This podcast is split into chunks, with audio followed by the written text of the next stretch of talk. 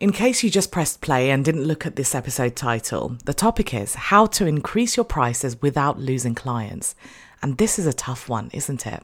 In an ideal world, we'd start our business charging the perfect price, one that's going to last forever. But the reality is that over time, we do increase our prices or change our pricing models. And one of the biggest fears around that is the possibility of losing clients. And I find that this is the fear that drives the anxiety around how to communicate those price changes to existing clients. So in this episode, I'll be sharing 4 ways that you can make this transition much smoother in a way where you don't lose clients, or at the very least, you minimize that risk. Welcome to the Upgrade Your Education Business Podcast. I'm your host, Sumantha, and I'm so pleased you're here. As an education business owner myself and a former teacher, I understand the nuances that only apply to us. So in this podcast, I share fluff-free, tailored and actionable ideas that you can mould to suit your needs.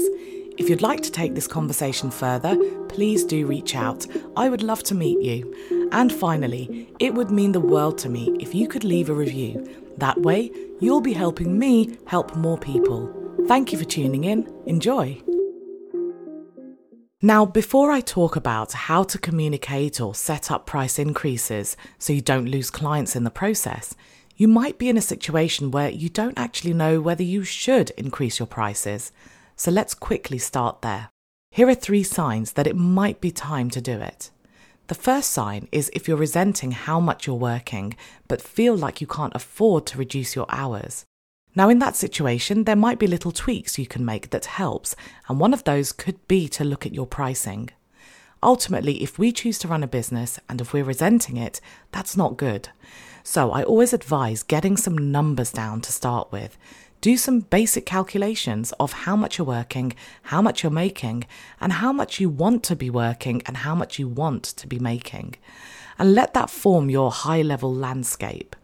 This gives you a tangible starting point for decision-making instead of being led by emotions. And I can't emphasize this point enough about looking at the data. Last month, I'm going to hold my hands up here, I was feeling a bit down about the Tutors' Mastermind because a few people left. And I was worried that, oh gosh, is it going down? I ignored the fact that actually a few people had also joined. So I went to the data. I looked at the data and I realised the mastermind was doing better than it ever has been since it launched. So sometimes our emotions point in a different direction to reality. A second sign that it's time to increase your prices is when you're having to turn down loads of potential business because you don't have the capacity to say yes. There are, of course, other things you can do in the situation, like having a waiting list or providing something alternative. But since we are focusing on pricing, this leans into supply and demand. You could increase your prices to perhaps reduce that demand and to make your supply more lucrative. And a third sign could be if people are too quick to say yes when you tell them your prices. As with all of these signs, context is very important. So while there might be other factors at play, it's worth considering whether your pricing is one of them. See, for people to really put the work in when you work with them, it needs to feel like an investment for them. One where they're spending an amount that they care about spending and therefore take it seriously. So if you're in a position where you feel ready to increase your prices, keep listening for ways to approach rolling out these new prices without upsetting or losing existing clients. The first idea I'll share is something I do, and that is to frame it as a natural price increase so that people don't even realise that you've increased your prices. For my tuition business, I charge differently according to which cohort students belong to. If they're preparing for entrance exam, that's one price. If it's for Key Stage 3, that's another, and then it increases for Key Stage 4. So because students tend to stay with me for a long time, I wait until they're about to move to the next group before charging more. So if I have increased my prices, it's pretty much invisible to them. Instead, there's a very logical reason behind it so they don't question it. In my terms and conditions as well, I do state that I may increase my prices annually. And while I appreciate that not everyone reads terms and conditions properly, or they may not remember what they've read, that also gives me some backing if I wanted to do it differently. But even then, honestly, I would still choose my timing carefully. So if I did roll out new pricing for all students in a way where it wasn't as invisible as I mentioned earlier, I would perhaps implement it for the start of the new academic year instead of mid-year. I think it's a bit of a psychological thing, which, by the way, I have no research or anything to back up. But in my mind, people have that fresh start mentality, so maybe a price increase then isn't quite so unnerving. Moving to my second tip, regardless of when or how you roll out your new pricing, I would advise giving people plenty of notice. That way they have plenty of time to prepare for it or to think about it. And I think it makes it feel more relaxed too, because there's no urgency surrounding the change. If needed, it gives you time to answer questions or even to replace students who say they'll probably leave. So the notice period gives everyone, including you, plenty of time to prepare for any changes. One of my clients, she decided to have one-to-ones with every single client to have a more personalised conversation. So again, that notice period gives you time to do that. Now, how much notice you give is entirely up to you. I would say that the length of time should probably reflect how big this change is. One of my clients changed her entire business model.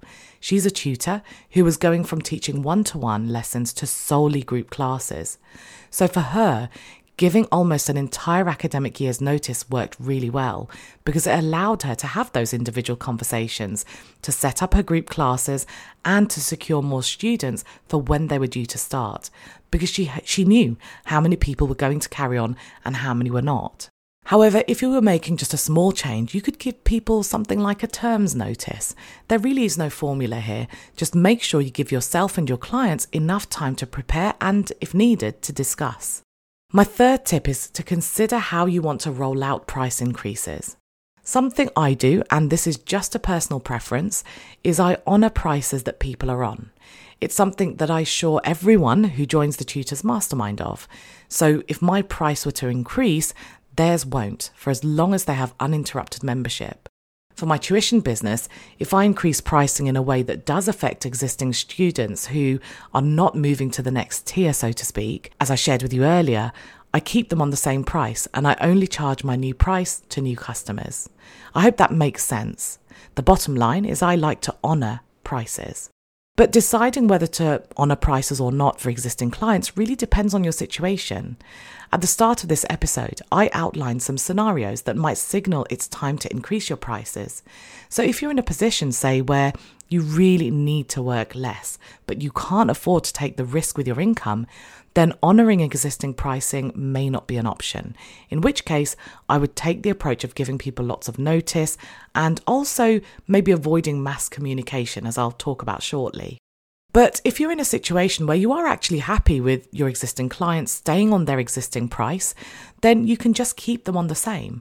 I do this for clients who I know are with me for a long time, because for me, it isn't worth changing things up because they give me long-term business and I'm happy with what I charge them. Or I keep things the same if I know they're due to leave soon or to move up to the next tier anyway. One of the things I do with my education business clients is I keep a business tracker, and part of that is to create an income monitor that stays up to date. Now, recently, a client and I worked out how much difference it would make to her bottom line if she increased her prices for existing clients, and we realised that the amount was so negligible that it wasn't worth it. She might as well just reserve her new pricing for her new clients.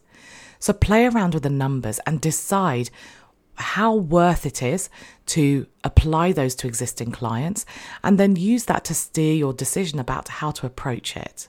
And my fourth tip relates to how you communicate your price increase.